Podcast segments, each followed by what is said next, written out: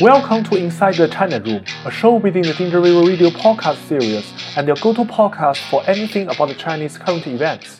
I'm your host Jiang Jiang, the founder of Ginger River Review, a newsletter that focuses on reporting the priorities of both the leadership and the general public in China, and the views you do not normally see from mainstream English language media.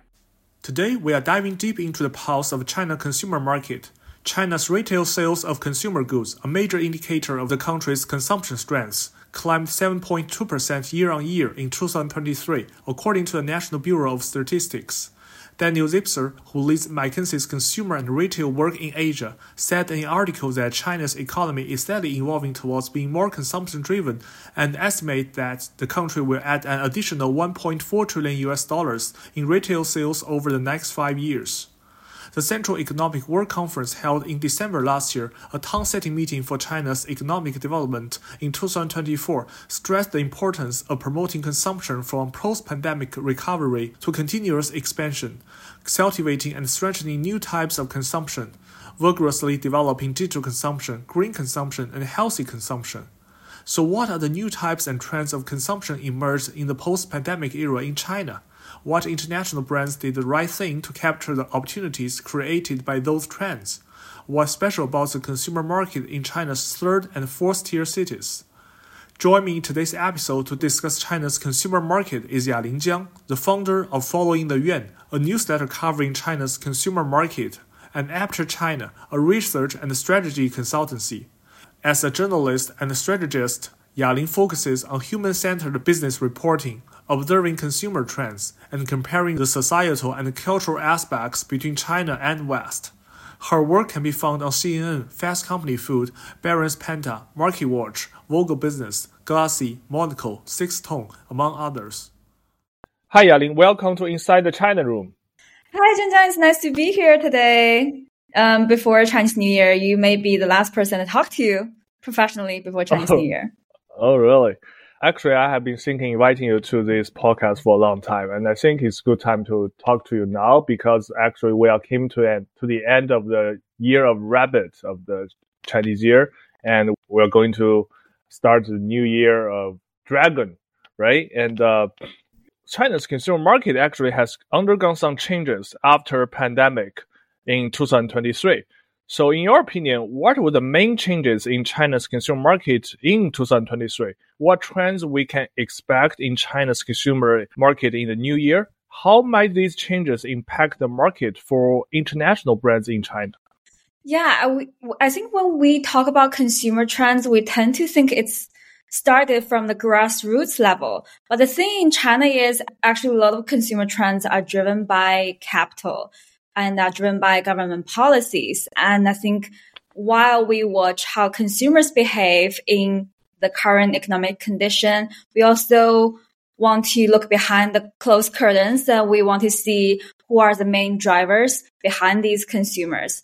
So some of the key trends actually rolled up a roundup for last year, but I think some of them are still going to shape up next year.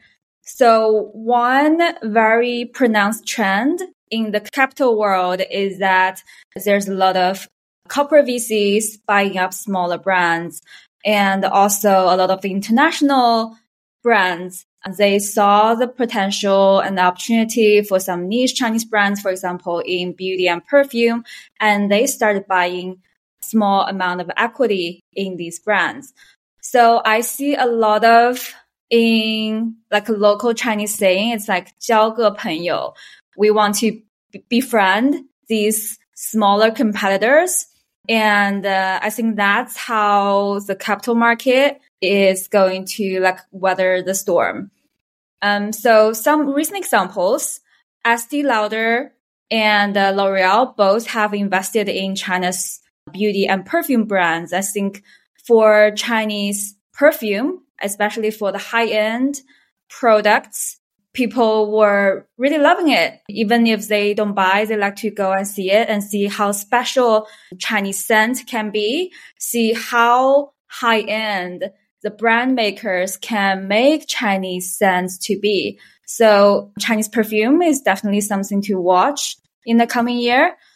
At the same time, I'd love to say that the business and consumers in general are gravitating towards traffic, whether it's social traffic or foot traffic in offline retail spaces. So we're going to see a lot more pop-ups and exhibitions by international brands such as luxury brands. And we're going to see the further convergence of the traffic led business with traditional business. For example, I wrote down something about uh, how social media is actually stealing business from online travel agencies because social media platforms like Douyin and uh, Kuaishou and uh, even the new Oriental's live streaming business, they have a lot of attention. They have captured all the traffic online. So the travel agencies now want to work with them. Um, but at the same time, these social media platforms realize that they can actually do travel themselves.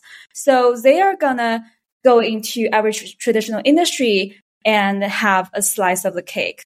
So we're gonna see a lot of these changes as well as what's happening in the physical space. Mm-hmm. Since you touched the the social media part, so actually I want to ask you, how would you describe the way Chinese consumers nowadays process information and their exact activities on China's social media platforms. Is there any significant changes? I mean, comparing to the era before the pandemic, and uh, in this context, for international brands, what strategies should they employ to leverage social media for branding and product marketing in the new year? Yeah, you may have to remind me on what the latter two questions are, but I'll go to the first one about the media consumption habit before, during, and after COVID.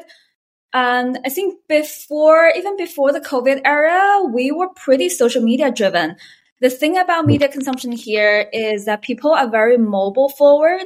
They like to watch, read, and uh, book, spend on their mobile phones instead of desktops. They only tend to use desktops for work. So with that as a backdrop, coming into the COVID era, which were roughly from 2020 to 2023, we saw the rise of live streaming, which can be compared to what is called TV shopping in the US. It never really took off in the US, which I think has something to do with how people react to the mobile version as well as or versus the desktop or TV. Um, but in China, people do everything on their phone. They consume information on their phone. But what's happening after COVID, which was around the, the beginning of last year, is that some attention has been diverted out of live streaming. So last year you can see whenever you see a new story about live streaming, it's not necessarily great. It's about how the sales are dropping and how people fell out of love of those top live streamers. And at the same time, there are some smaller celebrities going into the space trying to present live streaming in a different manner because it used to always be buy, buy, buy. That's what kind of defines live streaming. People yelling at you, asking to buy stuff. But then there were a lot of influencers and uh, celebrities trying out different style they want to present subjects and uh, brands they actually love and they tell the stories behind it. It's a more quiet luxury kind of manner. So that's what's happening with live streaming. But what will be happening and trending next year? I think it's going to be social media content. I mean, social media content on e-commerce platforms because platforms like Pinduoduo and Taobao, they all realized for years that short videos are key to capture people's attention. So as of last year, you also saw, you can also see Taobao deploying this tactic. Uh, I think that's something maybe they learned from Pinduoduo that when you go on the landing page and you scroll down and you see so many short videos, uh, they can be like clips from live streaming or they can be uh, some influencers or key opinion consumers using this product and those are very targeted because they, you can directly go to the product page so things like this are more much more direct i think one last thing i want to say about 2024 is that more people's attention will be stolen by short videos Mm-hmm. So because can, can not we... only short video platforms are doing that, but also e-commerce platforms are doing that too. Mm-hmm. Yes, you're so saying. Can we say that for international brands, well, have some cooperation or go to China's social media platform is like their top priority right now, like almost for um, for all the two C brands. Yes, yeah, I think so. That's where they have to be, and I think a lot of them are already doing that. But you compare their content versus the local brands or the local influencers, you feel like their content isn't super down to earth or as we call 接地气. They're not super reflective of the consumer's sentiment or like online memes. I think they may want to, if they're going to try this one thing in 2024, I highly encourage them to maybe hire people who are very uh, versed in whatever space they're trying to promote themselves in and be more connected to the consumers. I think one thing they've always kind of fall behind compared to local brands is newsjacking. Newsjacking is uh 蹭热点，蹭热点 right? I think in the live stream space, at least the last year, if you saw how Li Jiaqi like people were annoyed at Li Jiaqi for something he said about how regular consumers cannot afford really cheap, quote unquote, really cheap Chinese beauty stuff. And then people said, we're done with you. Some people have left his live streaming mm-hmm. room to others.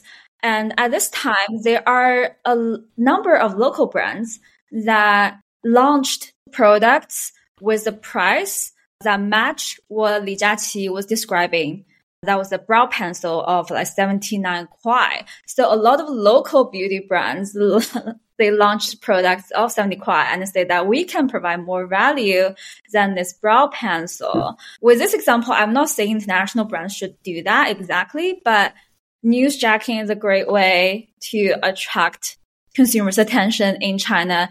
Of course, you can find, can find a way to do that, I think, to re-promote some of your products or re-strengthen your key messages in one way or another. But the thing is that you have to be out there. Otherwise, people's attention are always gonna go, they always go with a trending list, right? They always go with trending list on Weibo, on all the other informational sites. Yeah. And that's where international brands fall behind. Mm-hmm. And uh, if we want to talk about some successful cases of international brands, is there any brands or case that came to your mind? Hmm. No. no.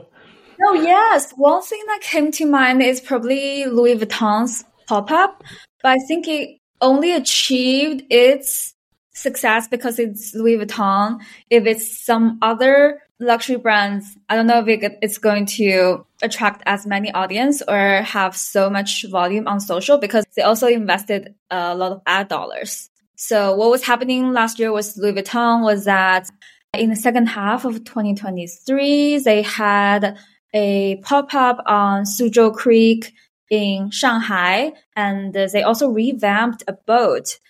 And mm. they worked with a podcast company to produce their own cultural podcast about Shanghai, in which they actually invited the writer of Fanhua, The Blossoms, which was awesome. And when I went with my friend, we didn't really plan to buy anything. I didn't, of course. We wanted to queue up in front of the like a coffee desk first, but there was too many people. So we went to the exhibition space first.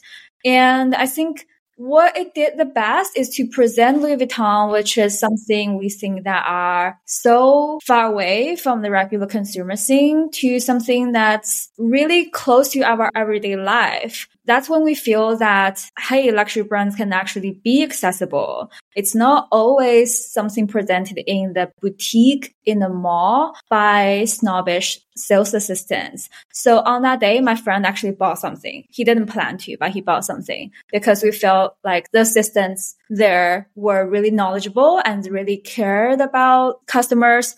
So he bought a Christmas present for his girlfriend, I think. Mm-hmm. And I'd like to talk about Harbin, you know, the northeastern Chinese city that might be this winter's most popular domestic travel destination. I'm curious about your perspective on why Harbin has become so popular. It seems mm. to me hmm. that the attractions in Harbin have been there for a while. So why has it suddenly caught fire? Do you think the city's popularity sheds any light on new consumption conceptions among Chinese consumers? Right. I think with Harbin, I have to go back to my first point, which is that some trends are not only driven by consumers. They can be driven by governments or capital or businesses. And Harbin, I think it's a special case because the local government has done so much to promote it. But if you compare the like the search results on Baidu on Baidu Index from uh, sorry, from the Zibo era. Zibo is mm-hmm. basically mm-hmm. the previous Wang Hong city. Mm-hmm. Uh, that I think purely driven by consumer demand and probably a sense of FOMO. But when you see the search results of Harbin, you don't, it's basically a fraction of that. It's probably one tenth of the peak era of Zibo. At the same mm. time, we see a lot of media coverage about Harbin, also a lot of coverage by other local governments. For example, I'm I'm definitely sure like the Shanghai state media has also covered Harbin. Maybe I'm just guessing. Maybe they tend to think that we are helping each other out. And now you have mm-hmm. the traffic. Now you have the tension. So I'm going to give it to you. Um, but I think with Harbin, I'm not sure if the tourism trend is going to last um, because it's very seasonal and people tend to forget about it after winter. But one thing I'm sure is that the fashion trend will be continued and celebrated because what Chinese people used to think about Dongbei style, about the red and green colors all in the same place, we think it's very cool. We think it's kind of stylish and sometimes people make fun of it or wear on purpose to be funny. But I think after this, people are really embracing the Dongbei style in fashion. I actually saw like a local fashion brand called Fabric Corn I think they they mixed in some Dongbei elements in the Spring Rush campaign, which is very, also very timely. I also saw that when I was still in Shanghai, I saw a dog wearing like a Dongbei jacket on the street. yeah. So I think the fashion is going to have a lasting effect, but I'm not sure so much about tourism. Uh huh. And uh, I also noticed in your post that you mentioned the ones who have been watching China for a long time would have noticed that many large consumer brands and luxury brands are strategically going to lower tier markets. Mm-hmm. Actually, I don't know. Maybe Harbin is a lower tier markets. And you, you give some local examples, such as with the well-known retailer Pang Donglai and Chinese mm. burger brand uh, Tastien. Those are pretty successful local brands. Do you believe that Chinese large businesses and international brands should strive for market share in tier three and tier four cities? If so, compared to tier one and tier two cities, should large business do differently in these regions? And what kind of adjustment you think we should do? Right. I think when you talk about Harbin, I wouldn't necessarily see it as a lower tier market um, mm-hmm, mm-hmm, mm-hmm. Mostly because it's driven by tourism and uh, the main attraction people go to, which is, I think it's called the Ice and Snow World. Some brands did put campaigns in there. They kind of build their own ice sculptures in there, which is spot on. But yeah, I don't know if they saw that coming. I don't know if they saw that traffic coming, but it's important to stay local and celebrate local um, so I think it kind of speaks to that rather than going to lower tier cities. But in regular, the consumer scenarios where, for example, malls or street side shops, I think Starbucks is doing quite well because they realize that the first tier markets are already very saturated and we don't we don't think Starbucks is special anymore. So uh, as of recent quarter, they were just reporting actually a few days ago uh, they, their, let me see, China comparable store sales increased 10% driven by a 21% increase in comparable transactions. I think people and also the management attribute that to their lower city expansion, which I think is amendable. Um, although I think it also means that you have to see whether the lower tier audience is ready for you.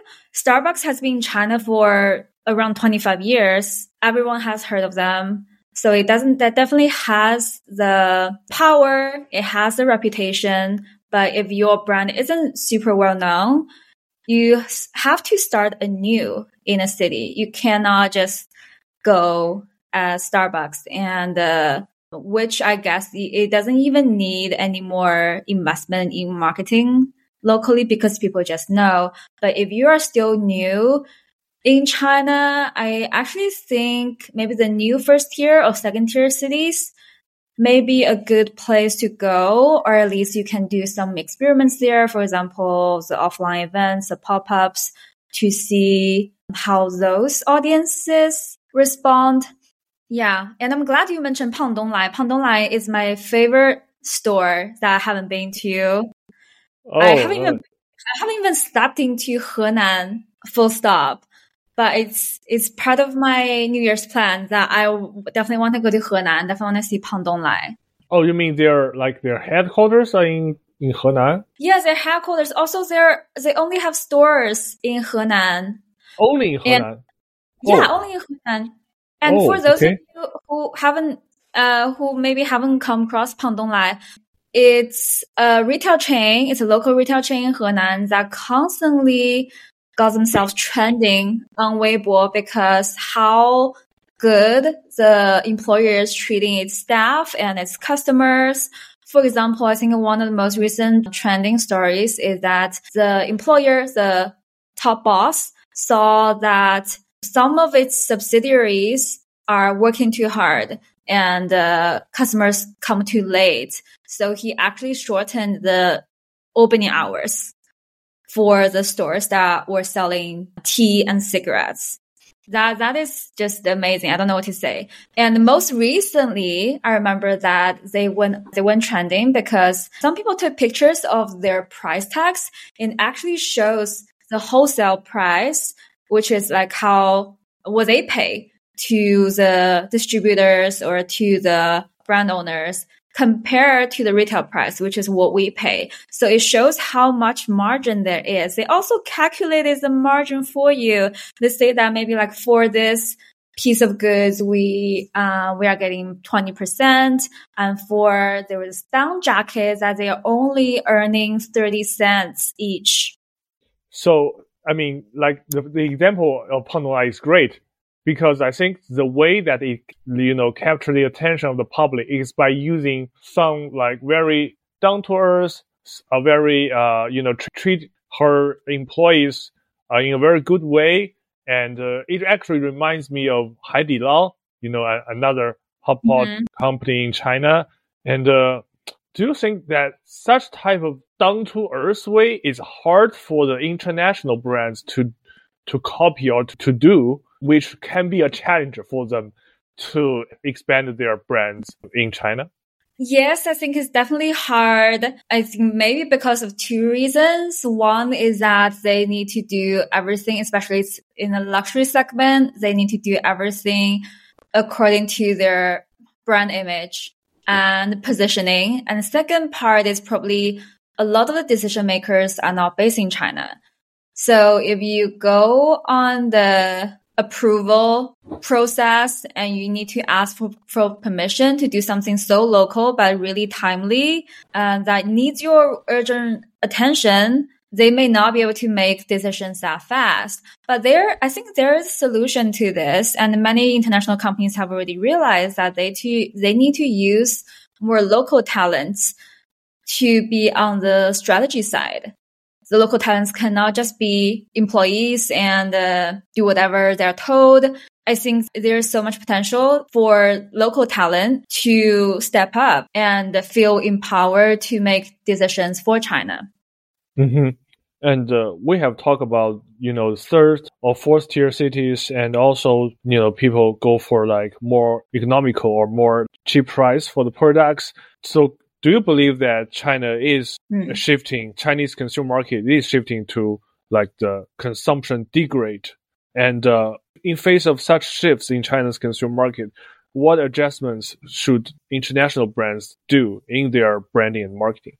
Yes, good question. I get asked a lot about consumption downgrade. Um, mm. I think at first we need to look at the previous phase, which is consumption upgrade, right? Mm-hmm. In early, from early uh, 2010s to late 2010s, just before COVID. During that phase, um, because there's no negative connotation to it, I think every media, everyone's talking about how much they're willing to spend more on goods. But I think it's also because a lot more international brands were entering China back then, also with the VC money. A lot of Chinese brand owners and entrepreneurs are starting up their own brands. So mm-hmm. there is that uh, com- versus just simply people want to spend more money. And in this current phase, I like to say that first of all, consumption downgrade is an oversimplification. Of course, you are seeing that people spend less money, but why?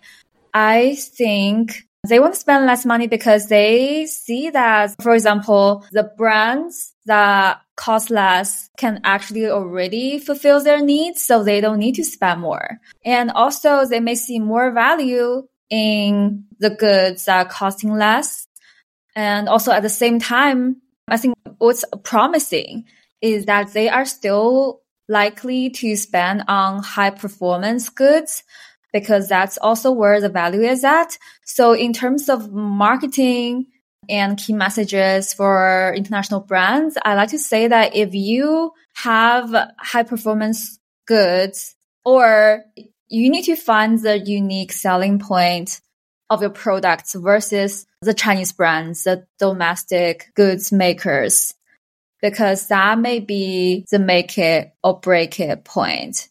If you have done research, for example, in the past 10 years of consumers and you come up with this product, people are going to know. People do you want to buy things, uh, especially the middle class, do you want to buy things that have been tested that are good for themselves?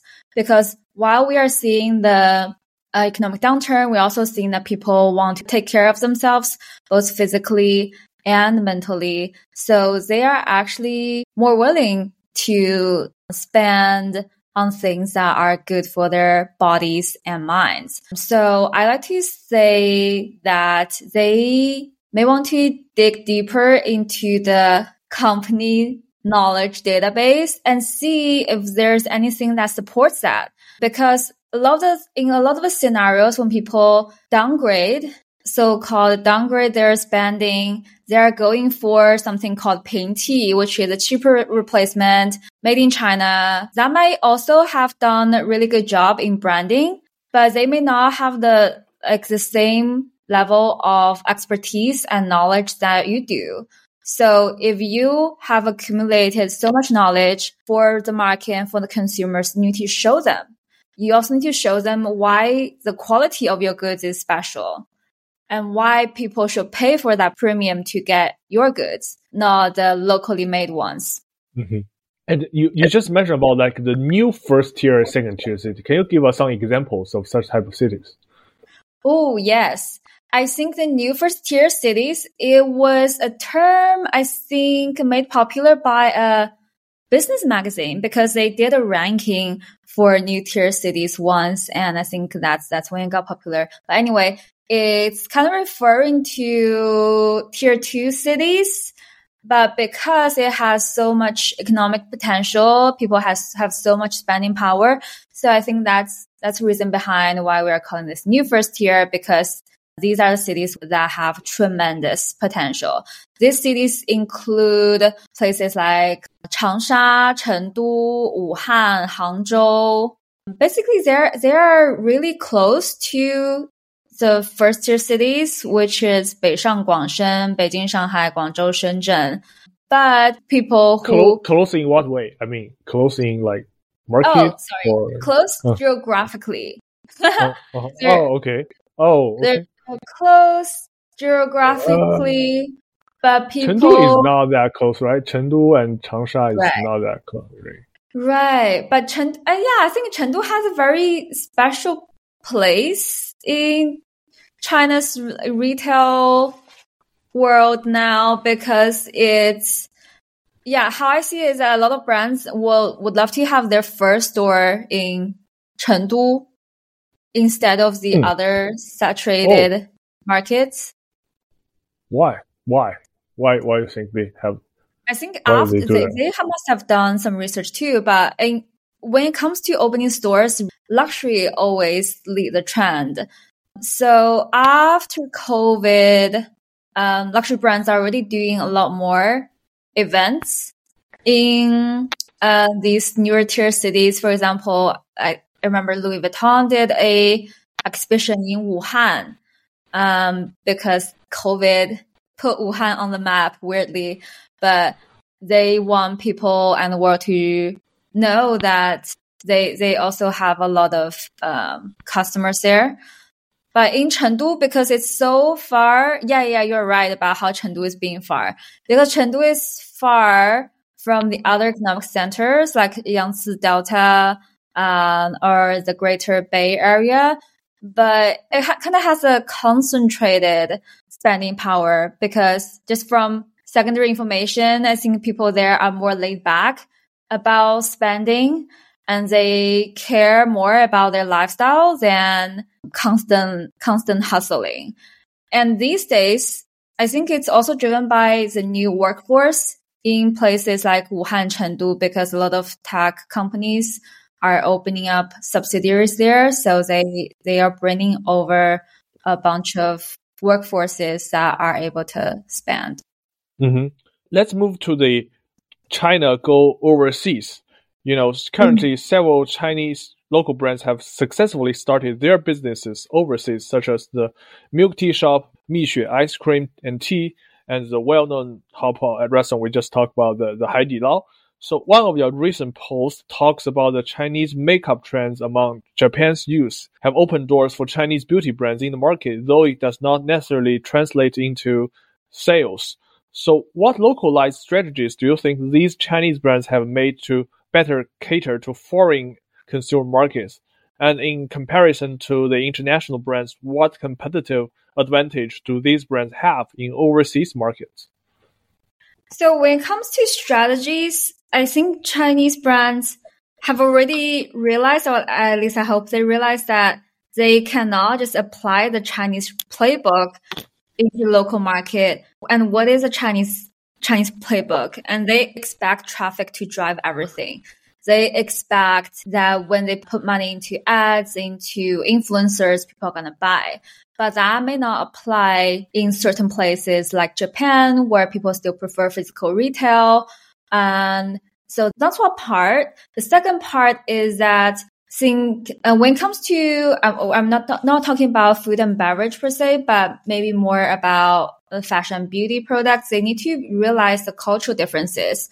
I think that would be particularly tough for the founding team entrepreneurs here to realize because we we are in a homogeneous state.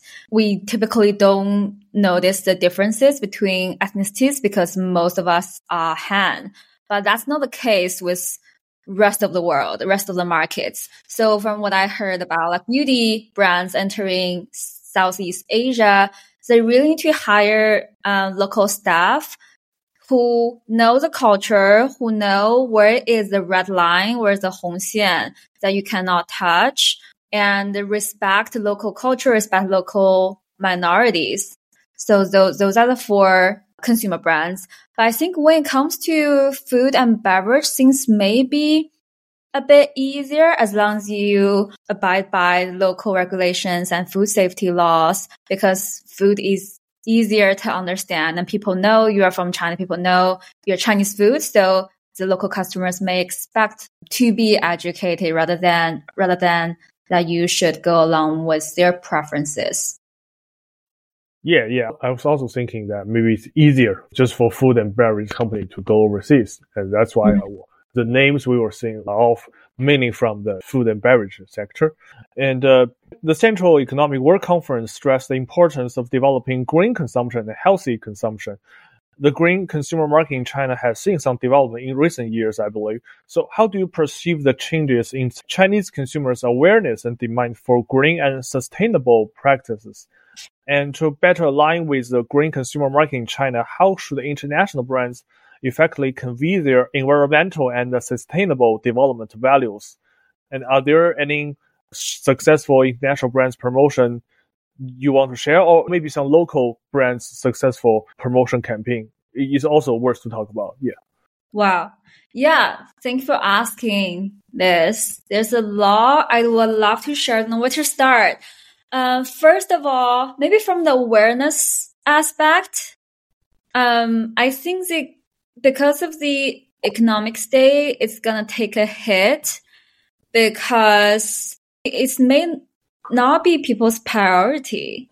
I think that there was a very a pronounced trend. I think before uh, everyone felt that their economy is bad. I saw that because over the years I watched Double Eleven campaigns reaction online, and uh, some people will will still post about how many packages they buy. That was actually I think before during COVID someone got 50 or 60 and there was actually very few comments down below about like how wasteful it is when it comes to packaging, when it comes to delivery. I think over the years, there are also some smaller brands like there's Shanghai Fashion Group, Zag Zag's, Ancora. They do these circular events and sustainable markets all the time.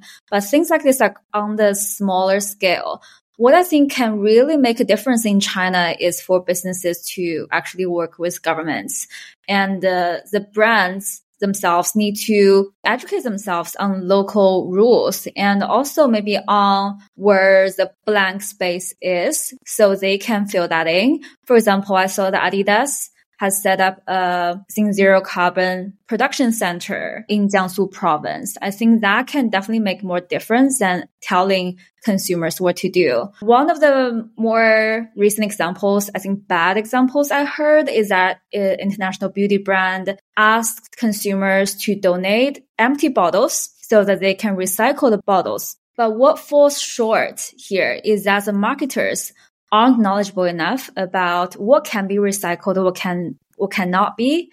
So when they dropped the marketing campaign, they didn't ask people to clean out the bottle or uh, peel off the stickers, which causes a lot of more trouble in the later phases. So as far as I know, this brand is actually paying, is inquiring solutions for other recycling companies to do that for them. Otherwise, these bottles are just going to end up in landfill, which I hope is not the case. So I think what I'm saying that international brands, before they do something like a marketing campaign, the marketers should familiarize themselves with the local rules and regulations, especially about recycling itself, um, so that the campaigns don't end up being a greenwashing campaign. Mm-hmm. Yeah, yeah. Uh, thank you very much, Ling. Thank you for coming to, to my show. And it's great to talk to you today. Uh, and maybe after several months, we can do another one to talk about what was new in the 2024. It's, I think it's a year China is definitely Chinese economy experience some challenges, but there are also some new opportunities as you just talk about. So yeah, thank you very much.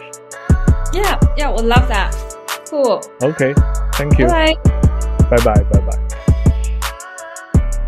Thank you for listening to the Inside the China Room podcast. For cooperation, investing, or feedback, you can email me directly at jjiang.sisu at hotmail.com. Alternatively, please consider leaving a rating and a review on Apple Podcast, Spotify, or Substack. If you find our podcast helpful, we would be delighted if you recommend it to others. See you next time and take care.